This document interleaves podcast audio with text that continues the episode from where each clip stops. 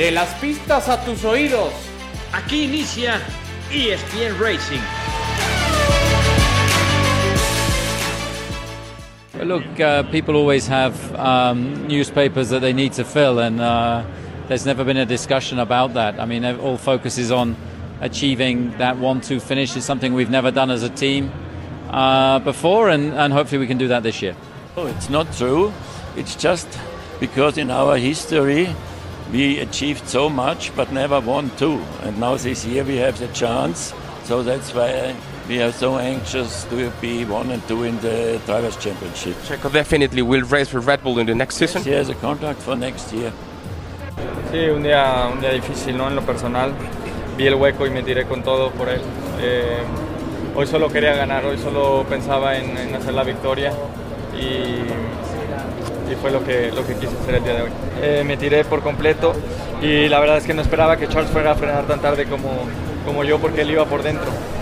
Él estaba por dentro y, y no esperaba que, que fuera, sí, que fuera a frenar ahí tan, tan tarde. ¿no? La respuesta correcta sería que, que sí, ¿no? que en, en perspectiva no lo, no, lo, no lo debería de haber hecho, pero si volviera a estar en esa situación, lo volvería a hacer porque hoy no era suficiente para mí estar en el podio. Hoy solo soñaba con ganar y vi la oportunidad eh, y me tiré por él y también la verdad es que no esperaba que Charles fuera a frenar tan tarde porque él, él iba por, eh, por, el medio. Tenía mucho menos margen de maniobra que Max y mucho menos que yo. Entonces no, no, no esperaba que, sí, que fuera a frenar tan tarde me voy orgulloso de, de, mí porque lo dejé todo, eh, lo di todo hacia mi gente. Eh, me olvidé del, campeon, del, subcampeonato y simplemente quería ganar. Eh, llevo dos, dos, años seguidos en el podium y sabía que hoy un podium me iba a saber a muy poco, la verdad. ganar y no tuve la oportunidad, me lancé con, con todo. La gente, la, mi, mi, afición es la mejor del mundo sin duda. Eh, y, por ello quería hoy darles todo, ¿no? Eh, y te digo, hoy no era suficiente darles un podio el día de hoy, yo solo quería ganar y cuando vi la oportunidad eh, me tiré por, por el primer lugar. Eh, si me hubiera salido, eh, quizás muy seguramente ganó la carrera, ¿no? Porque me voy primero, pero, pero bueno, no salió y las cosas son diferentes. ¿Qué tal? ¿Cómo están amigos? Qué gusto saludarles. Esto es ESPN Racing. Unos días después del Gran Premio de la Ciudad de México que se corrió justamente como la vigésima ronda de este campeonato mundial y que dejó un saldo del cual ya platicaremos y lo hacemos con mucho gusto junto a mi querido Alex Pombo, mi querido también Adal Franco. Soy Javier Trejo Garay. Querido Alex Pombo, tu primera impresión de bote pronto de lo que dejó este Gran Premio de la Ciudad de México. Muchos corazones rotos. ¿Qué tal, Javier? ¿Cómo estás? Un gusto saludarte a ti, a todos ustedes, a Dal.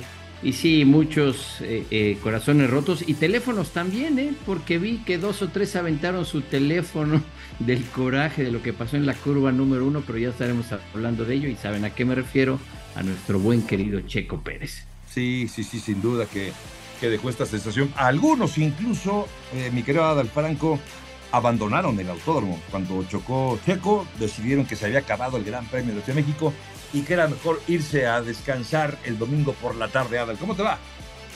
Bien, Javier, ¿cómo estás? Fuerte abrazo para ti, para Alex, para todos los que nos hacen favor de escuchar. Sí, es verdad, muchos abandonaron desde muy temprano. Algunos en ese momento se bajaron a, a comer, a, a, pedir algo de tomar, a vivir ya la experiencia y salirte temprano. Yo sí ya sé de dos personas que ya me lo contaron y me parece increíble que en ese momento agarraron sus chivas, como decimos, y se fueron a su casa, ¿eh?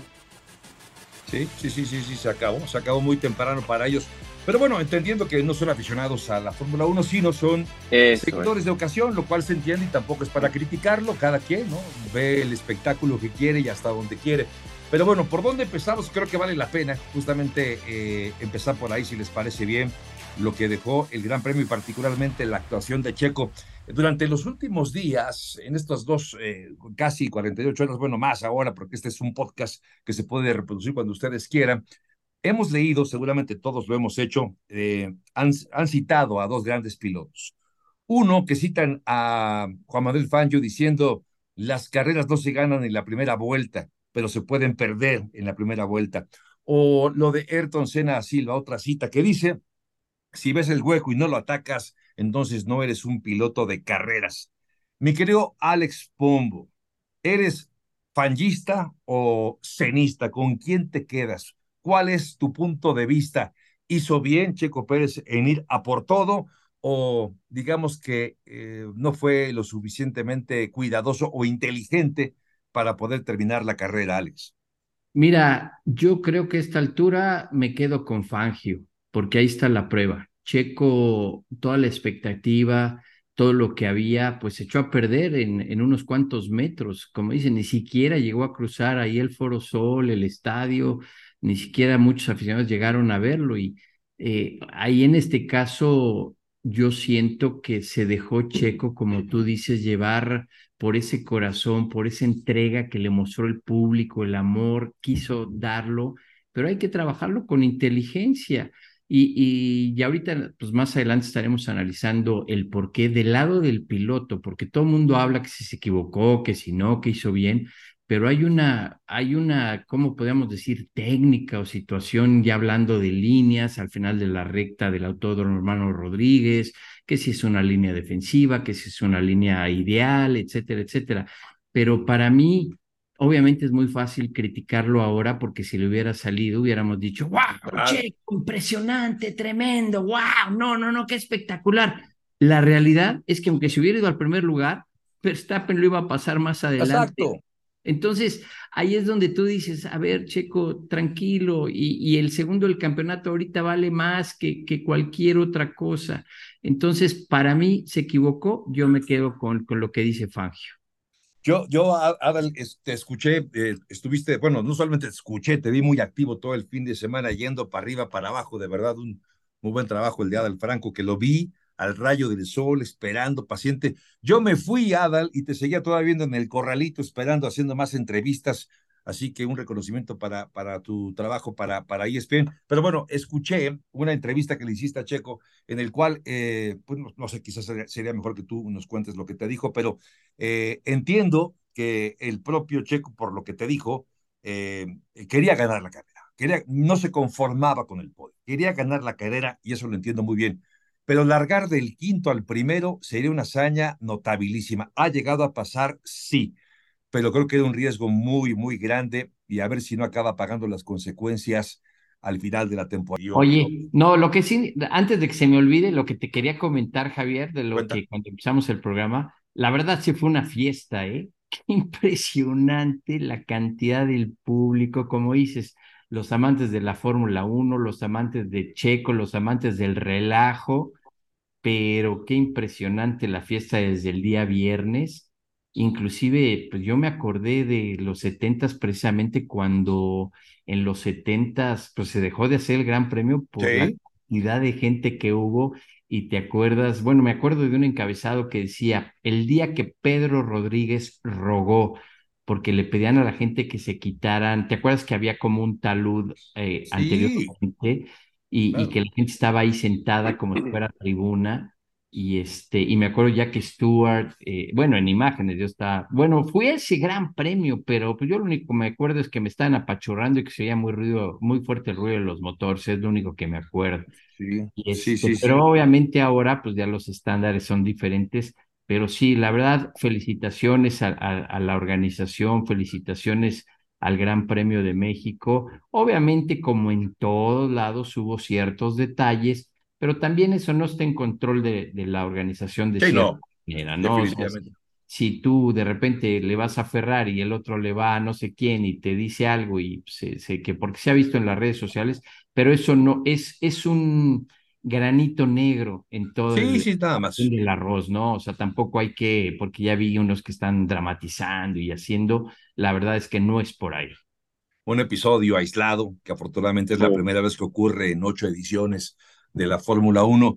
Adal, y bueno, tu comentario acerca de, de, de, Checo, eh, sí, él, él quería ir por todo, quería llevarse la victoria, pero como bien dice Alex, escuché que en la entrevista que te daba, eh, Checo decía que él, si, si salía por delante de todos, es decir, si en la curva 2 ya estaba por delante de todos, él dice que podía haber ganado la carrera. Sí podía, pero aguantar 70 vueltas detrás a, a Max Verstappen no era fácil. ¿Cuál es tu sensación, Adal? ¿Se equivocó o no Checo en ese lance en la curva 1 del Gran Premio de la Ciudad de México?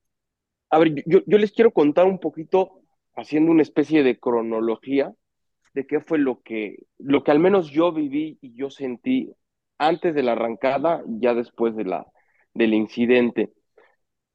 Yo tengo la sensación, a ver si ustedes comparten, no es un error técnico, porque a veces se nos olvida que son decisiones que tienen que tomar los pilotos en cuestión de milisegundos. Y alguien me decía, ah, pero eso se dedican, es como el típico, ah, como un futbolista falla un penal, eso de toda su vida, como un piloto se va a equivocar. Son milisegundos y somos seres humanos, eso hay que tenerlo clarísimo. Para mí, el error de Checo, más que un tema técnico, radica en el mal manejo de las emociones toda la semana Checo con, los distintos eventos comerciales, entrevistas, aficionados, patrocinadores, y luego estás ahí en la grilla de salida con toda la emoción, entonando el himno nacional, los fuegos artificiales con los colores de la bandera mexicana. Yo vi a varios personajes importantes que, literal, 50 segundos antes de que Checo se subiera al coche, van y le dicen con todo y lo apoyan y lo animan. Y está bien, es parte de ella, es un profesional y tiene que tomar en cuenta todo eso para estar ecuánime y estar tranquilo. Pero otra vez, perdón la analogía, pero es cuando entras a una cancha de fútbol todo acelerado y entonces a la primera acción te barres y te expulsa, ¿no? Yo acuerdo que cuando se puso de moda esos videos para motivar a los futbolistas con la película de Gladiador y demás, Guardiola los prohibió porque dijo es que elevan demasiado eh, las sensaciones que tiene el jugador y entonces no controla justamente sus emociones. Para mí es ahí donde Checo se equivoca tiene demasiada adrenalina, demasiado empuje, demasiadas ganas de querer ganar y entonces arranca muy bien, cuando Checo no se caracteriza justamente por ser un gran arrancador, arranca muy bien y después él se anima a ir por ese espacio. Yo, yo le preguntaba, porque después del incidente se va directo al hospital y, tarda, tarda un rato en ir al corralito. Normalmente cuando un piloto abandona la carrera es casi inmediato que pasa al corralito, da declaraciones y se va. Checo se fue llorando, estuvo en el hospital y buen rato tratando de asimilar y les puedo decir que llega al corralito checo con los ojos todavía rojos, que se ve que estuvo llorando, con la voz entrecortada y dando declaraciones que también se lo reconozco, no es fácil. Lo que a él le abrumaba era no haberle entregado una victoria a su gente. Me dice, yo me olvidé del subcampeonato, yo no quería estar en el podio, yo quería ganar. Y cuando vi que arranqué bien y tenía opción, yo me quería poner primero, porque si me ponía primero, mis opciones de ganar eran mucho más grandes. Ese creo que es el error de Checo, que no sé si la expresión está bien dicha, pero se, se, aborazó. Se, engolosinó, mi querido Adal. Correcto, se engolosinó porque vio la oportunidad. Y yo le dije, con el periódico de lunes, y se lo dije en ese momento en el corralito, hay algo que en retrospectiva piensas si hubieras hecho distinto y me dice, a ver, pensándolo bien, sí, tal vez tuve que haber sido más cuidadoso, pero lo volvería a hacer, porque vi la opción de ponerme primero, entonces yo lo volvería a hacer, ¿no? Entonces eso es un poquito de lo que yo les quería contar, de, de, lo que yo percibí en ese momento en cronología, ¿no? Creo que es un mal manejo de emociones por todo lo que se vive durante la semana, durante la grilla y en la misma arrancada. Mira. Qué interesante, qué interesante, Adal, porque sí nos has, nos has como llevado el pulso, ¿no? De lo que pasó eh, y sí, a ver, entendiendo, como bien decía también Alex como al principio, bueno, si, si le sale esa, no, hombre, qué acción, hay que ponerle en un cuadro el rebase del año de Checo Pérez o de la Fórmula 1 o de la temporada en lo general. Y no le salió. Yo también estoy de este lado de que no podemos crucificarlo, porque estar trepado en el auto y tomar la decisión cuando se ve la puerta y atacar, tienes que decidir en, en menos de un segundo, en milésimas de segundo, tienes que decidir cuál es tu segundo movimiento. Él optó por eso y se equivocó, pero también estoy de acuerdo que no podemos crucificarlo porque esto es así. Tienes que tomar decisiones y la decisión la tomó él y no le salió y ni hablar. Ahora lo que sigue, pero no sé, Alex, eh, si tú, si tú eh, tengas algo más que opinar a, propósito de ello, porque también creo que dentro de esta, esta narrativa de si se equivocó, no se equivocó, si hizo bien o no se hizo bien, eh, pues ahí está el factor Hamilton, ¿no? Que termina segundo porque fue el peor escenario posible. Checo abandona y Hamilton suma puntos, 18 puntos, con lo cual ahora de los 39 que tenía antes de arrancar la carrera, ahora solamente tiene la mitad de ventaja Alex. Sí, fíjate que es interesante porque te acuerdas, es como una mezcla. Obviamente el estar en la carrera aquí en tu casa es increíble, no hay forma de describirlo, el apoyo del público, la entrega, pero yo se los he dicho en otras ocasiones, también es un dolor de cabeza. Sí. Todos los compromisos eh, que hay. A mí, de cierta manera, por decirte un ejemplo, me tocó vivirlo con Michelle Jordain, con Mario, con Adrián. Cuando estábamos en Mid Ohio, pues está sentado ahí en unas bancas tipo picnic, comiendo y sin problema, y ni quien te, acerque, ni quien te diga nada. Eh, y llegas aquí y era imposible acercarme a los que veía todos los fines de semana y los de seguridad y la gente y compromisos sociales y cuando llegas al Gran Premio ya estás agotado, estás cansado. Y obviamente, como dice Dar, se dejó llevar por las emociones y eh, eh, todo el mundo que cuando te vas a subir al coche, dale duro y te hacen con el dedito hacia arriba de tú puedes y todo. O sea, como dices, todo eso te afecta y, lo que decíamos, se, se engolosinó. Ahora, aquí hay un lado técnico como de piloto. Imagínense ustedes que están sentados eh, en el Fórmula 1 al ras del suelo tienen el casco puesto donde la visión se les reduce prácticamente a la mitad. Eh, tú tienes, eh, obviamente aquí al ser una recta tan larga, llegas muy rápido al autódromo. Normalmente antes tú frenabas donde empezaba, soltabas el acelerador donde empezaban los lavaderos y frenabas donde estaba el puente. Cuando es el arranque, obviamente frenas un poco más tarde porque sabes que es tu oportunidad de ganar lugares, porque sabes que es eh, tu oportunidad de colocarte, pero también tienes más riesgo. Eh, yo leía y veía, no me acuerdo si fue, creo que en el 21, cuando Verstappen pasó por fuera. Eh, aquí hay una diferencia. Tú al final de la tienes tres líneas. La línea interna por donde atacó Verstappen, que es la más complicada, porque obviamente al entrar por ahí eh, la inercia, eh, la fuerza física te va a sacar el auto y te lo va a mandar totalmente hacia afuera. La línea que traía Charles Leclerc es la línea defensiva, donde tú vas a proteger esa zona como que en medio para que ni te pasen por fuera ni te pasen por dentro, eh, pero lo hicieron sándwich, lo hicieron sándwich. Aquí la única que podía haber sido es que Leclerc, en vez de irse hacia afuera, que tratas de hacer tu mejor línea, pues que se hubiera ido al lado de Verstappen y así se hubieran enllantado Verstappen y, Leclerc que hubieran dejado el carril libre. sido mejor. El hubiera no existe. Pero ¿qué pasa? Si todos ven, y yo creo que ustedes lo han visto, hay una franja negra en el piso al final de la recta eh, que obviamente se va marcando porque esa es la línea ideal de lule que van dejando los, los, las llantas, los neumáticos, y esa viene siendo la línea ideal.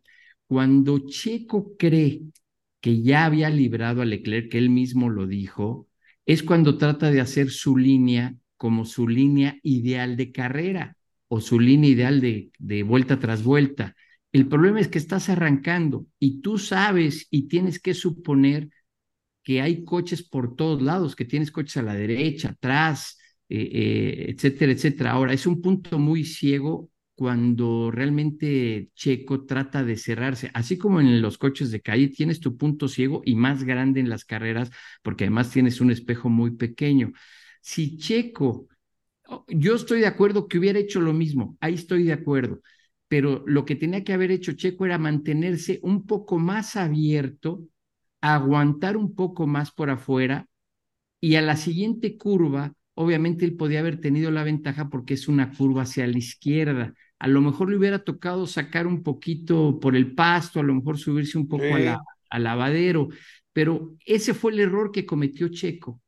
No mantenerse fuera de, de, esa franja negra que yo les decía, si lo ven en alguna foto que muchas personas han puesto en las redes sociales, por un lado, por atrás, esa foto que ya están los tres alineados donde Checo tiene la ventaja, eh, eh, como diciendo en la frenada. Y además tú como piloto tienes que saber que todos se van a dejar ir en la frenada o van a, frenar demasiado tarde. Eso ya lo tienes que saber. Y sea carrera de car, sea la F4, sea prototipos, tú sabes que eso va a suceder. Entonces tienes que dejar ese espacio. Y ahí fue donde creo que sí se equivocó, se equivocó Checo, no le calculó bien Y te digo algo, ya para la experiencia que tiene Checo, no debe haber sucedido. Estoy de acuerdo, se dejó llevar por, por quererle dar un resultado a su público, pero te digo algo, tiene que olvidarse de eso. Él tiene que buscar el segundo lugar del campeonato, pero bueno, ya pasó, habrá que darle vuelta a la hoja. ¿Algo querés agregar, Adal? No, de acuerdo, yo, yo, yo entiendo mucho eh, lo, lo, lo, que dice Alex y lo comparto en cuestión técnica, pero para mí va más allá que eso. Para mí está rebasado por la emoción, por el momento, por la adrenalina y se olvida por completo de la línea ideal, del trazado, del, del lugar de, Oye, Adal, de un pero, lugar para atacar, pero defender. no es- para mí está pero- rebasado por la emoción y por eso, Alex, perdón, por eso es que ni siquiera yo me atrevo a juzgar. Ok, yendo al plano técnico, es, es cierto, tiene muchos puntos desde donde, donde podemos criticarlo. Pero otra vez, es que llegó barriéndose al minuto uno y lo expulsaron porque no supo controlar esa adrenalina en el inicio del partido, ¿no? Pero no es un piloto novato, Adal. O sea, yo, yo quiero mucho No, y todo, pero tampoco, o sea, yo entiendo la emoción y la frustración y las lágrimas, porque yo creo que a todos nos pasó cuando lo vimos lo que sucedió. Es más, en la transmisión alguien pensó que el que se había quedado era Verstappen y luego ya rectificaron y todo, pero, pero ya tiene muchos años de experiencia Checo. Y, ¿sabes qué? ¿Cuál es el problema? Si no viniera de cinco errores de los grandes premios anteriores, dices, bueno, Sí, pues, hombre, se sí, jugó y pasó, pero viene de cinco errores, error tras error, error tras error, y, y dices, wow, o sea, al final, como lo he dicho y lo sigo manteniendo, el segundo lugar del campeonato es el objetivo porque eso es lo que puede en un momento salvarlo, digan lo que digan. Helmut Marco, todavía en el aeropuerto la gente se dio cuenta el apoyo de Checo porque estaba lleno de aficionados de Checo cuando no sé por qué línea lo mandaron o por qué, pero eh, tomándose fotos con él y todo, y él dijo, Checo seguirá y, y este, Christian tú hablaste con él, seguirá, pero al final, pues tienes que dar los resultados. Eso es todo, nada más. Tienes que dar resultados. Bueno, pues justo a propósito de lo que dice eh, Alex Pombo, Adal tuvo la oportunidad de platicar con Christian Horner, con Helmut Marco y por si fuera poco con Carlos Slim, que como sabemos es un empresario que ha apoyado a Checo desde hace muchos, muchos años y también da su punto de vista sobre la continuidad. Bueno, los tres hablan justamente de ese tema. ¿Qué les parece que escuchamos a Christian Horner, Helmut Marco y Carlos Slim? Bueno, pues qué, qué, qué interesante, me llama la atención lo de, lo de Slim, ¿no? Que coincide un poco con lo que hemos pensado todos, ¿no? De la importancia de terminar segundo en el, eh, en el eh, campeonato. No sé, eh, Adal, si esto que dice Carlos Slim de la importancia de este segundo lugar y tampoco da un contundente sí, va a seguir. Eh, tra- trato de interpretarlo, ¿eh? no sé si tú o si ustedes están de acuerdo. Eh, tendría que ver el segundo lugar, es decir, para asegurar la continuidad de Checo en Red Bull, depende de ese subcampeonato. ¿Así lo entendiste tú también, Adal? ¿O, o, yo veo mucha televisión? Eh, no, mira, yo te diría que el común denominador en la respuesta de los tres es Checo tiene contrato, ¿no? Y el con fue mucho más directo. Yo fui con Helmut Marco y le dije, y lo escuchamos ahora, definitivamente va a correr Checo el 2024. Su respuesta ahí sí fue sí. Caso contrario, el de Horner, que él sí se siguió aferrando al tema del contrato, ¿no? Todos lo sabemos, tiene contrato, no es una garantía, porque cualquier contrato se puede romper y porque Red Bull ya lo ha hecho en el pasado con otros pilotos y también podrían destituirlo. Yo tengo esta sensación que Checo va, depende mucho, sí, eso es, eso es absoluto, sí depende de conseguir el segundo lugar porque lo marcaría y lo condicionaría mucho si no termina segundo para poder estar el próximo año. Pero lo que yo rescato es, sí va a continuar Checo el próximo año, pero a, cualquier momento que ya la cosa siga así como ha estado en esta temporada, entonces no van a demorar tanto en pensar en rescindir ese contrato y cambiar de piloto. Eso es lo que yo, las sensaciones que a mí me deja. Jorge decía, bueno, son los rumores que sí, parece que están en campaña, o sea, ahora lo de Alonso, que hay otras versiones que dicen que no es cierto, ese trueque de, Red Bull y Aston Martin entre Fernando y, y Sergio, hay quienes lo desmienten categóricamente porque este lunes sonó muy fuerte esa posibilidad. Yo sí me quedo con la sensación que Checo sí necesita ese segundo lugar, para poder estar tranquilo y arrancar la temporada en ese asiento. Que lo podría garantizar, te diría un 70-30. 70 que sí va a estar con Red Bull, 30 que no, y ese 30 si es que no termina segundo en el campeonato. Sí, ahora hay otro punto que también es muy interesante. Comercialmente Checo es muy grande para Red Bull. ¿Se acuerdan que yo platiqué con una persona muy importante en la estructura de, de, lo del proyecto de Checo y me dijo, cuando llegó Checo a Red Bull, salvó a la marca, a la firma en Latinoamérica, porque ya estaba quebrada, ya iban a cerrar.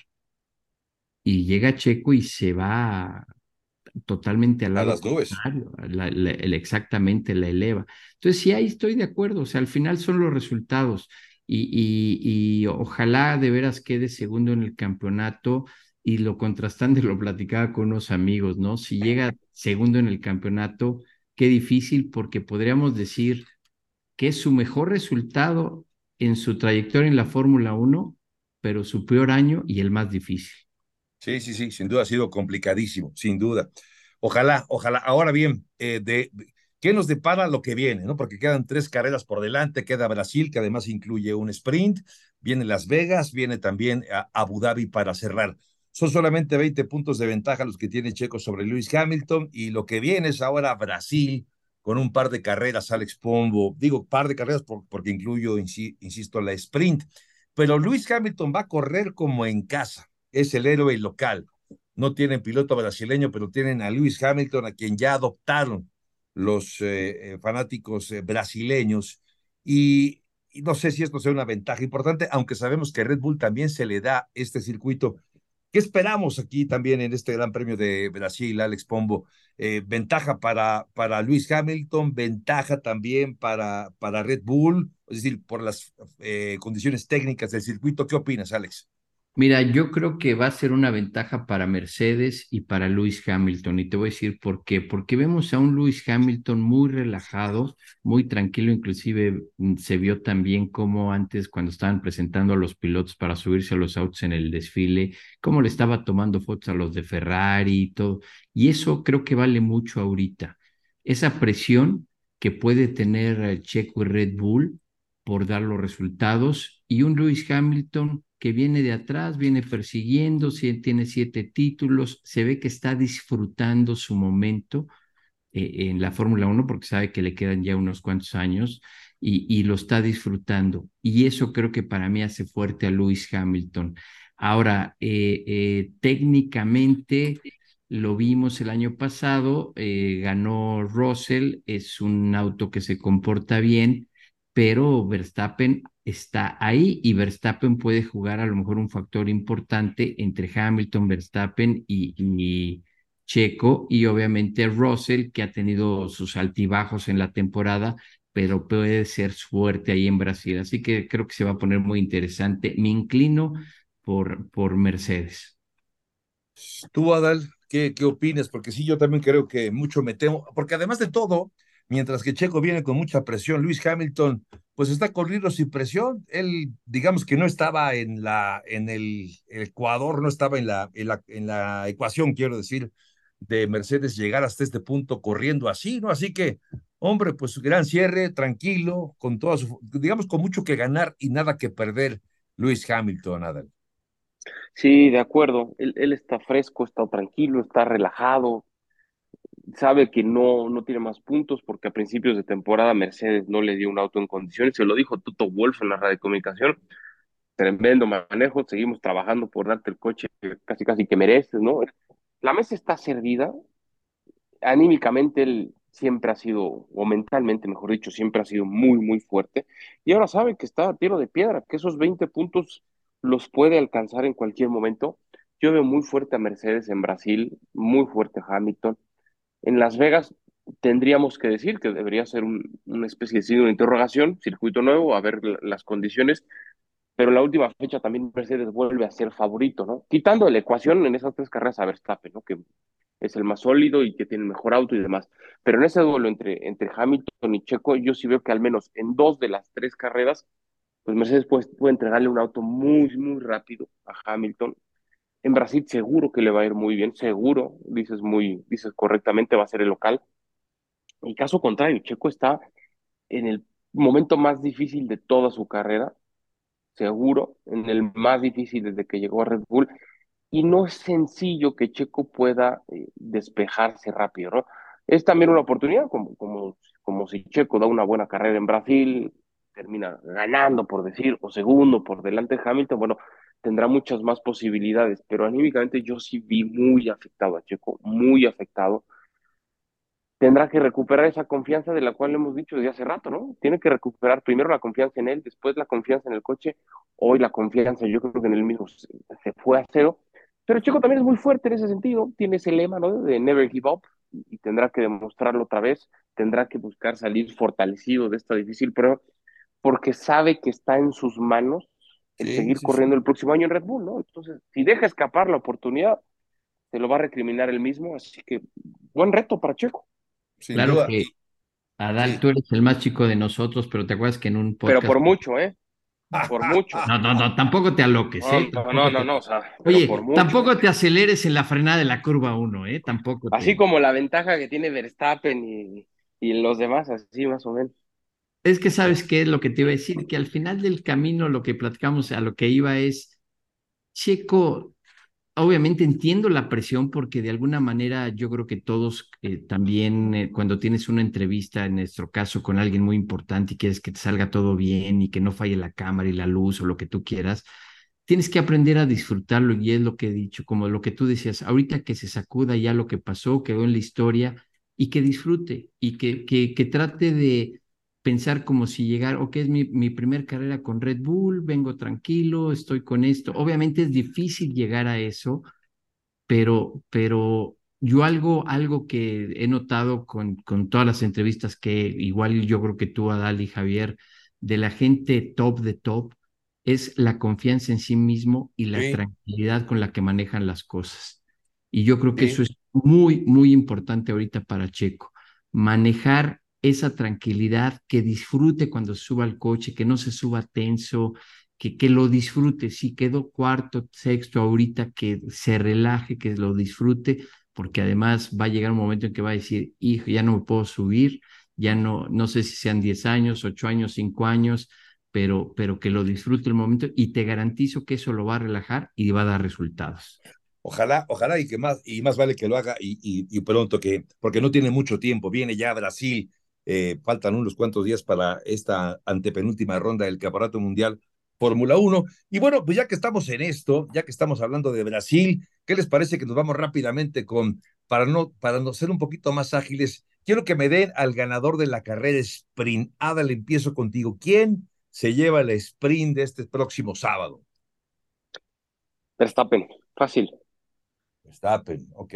A mí, a mí no me gusta Verstappen para, digo, no porque no, no tenga algo control, si no lo, no lo creo, o bueno, no sé, yo esperaría alguna sorpresa, me gustaría algún Ferrari, algún McLaren. No sé, ¿tú qué opinas, eh, Alex? Pues yo me voy con Hamilton. Sí, también pensé en él, pero no quise mencionarlo. No, lo que pasa es que no nos conviene, no nos conviene por los puntos, pero, pero bueno, pues ni modo, así es esto. Vamos a tener, como dicen, el último que muere es la fe y la esperanza. Ok, bueno, y para la, para la pole de la carrera principal, la pole que se va a, ejecutar el próximo viernes, ¿quién se lleva entonces, Adal, la pole? Ahí sí creo que vamos a coincidir todos, ¿no? Pole para el Gran Premio de Brasil, Adal. Verstappen, sigo ahorrando tiempo. no, yo me voy con Leclerc. Leclerc otra vez. Ah, bueno, ok, me gusta, me gusta un Ferrari. entonces, entonces, va a ser otra pole que gana, que gana Leclerc, pero que en carrera gana Verstappen, ¿o con para la vuelta ya uno. son 10, ¿eh? ya son 10 así. Sí, yo también creo que, que Max va a acabar llevándose la pole. Bueno, y el podio 1, 2 y 3, ¿cómo queda, Alex? Pues esperemos que sea el paso más chévere. Checo. Bueno, a Checo vamos a ponerlo segundo. Verstappen primero, Russell tercero y Hamilton quedó fuera de la ecuación. Que Dios te oiga. ¿Tú, Adel? Mí gana Verstappen, segundo Hamilton, tercero Checo. Esa es, la que me temo que puede ocurrir. Con todo y todo seguirá teniendo cierta ventaja, saldría sí, cierta ventaja todavía, ¿no? Lo firmo ahorita, ¿eh? Lo firmo desde ahorita. Yo, yo sí veo en el podio a, Hamilton este fin, bueno, en las próximas carreras me parece que sí va a seguir peleando por esos podios y lo va a acabar consiguiendo. Menciona aparte nada más brevemente ya para despedirnos, Max Verstappen 16 victorias en una temporada, nueva marca para un eh, piloto, claro, las temporadas ahora son un poco más largas que antes, y también 51 victorias, se queda a una de empatar la marca de Alan Prost y eh, a otra más de poder superar a Alan Prost en el número de triunfos en la Fórmula 1.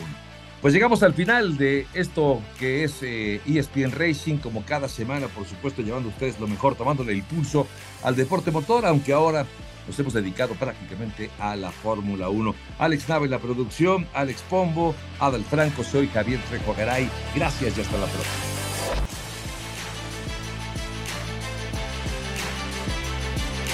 De las pistas a tus oídos. Esto fue ESPN Racing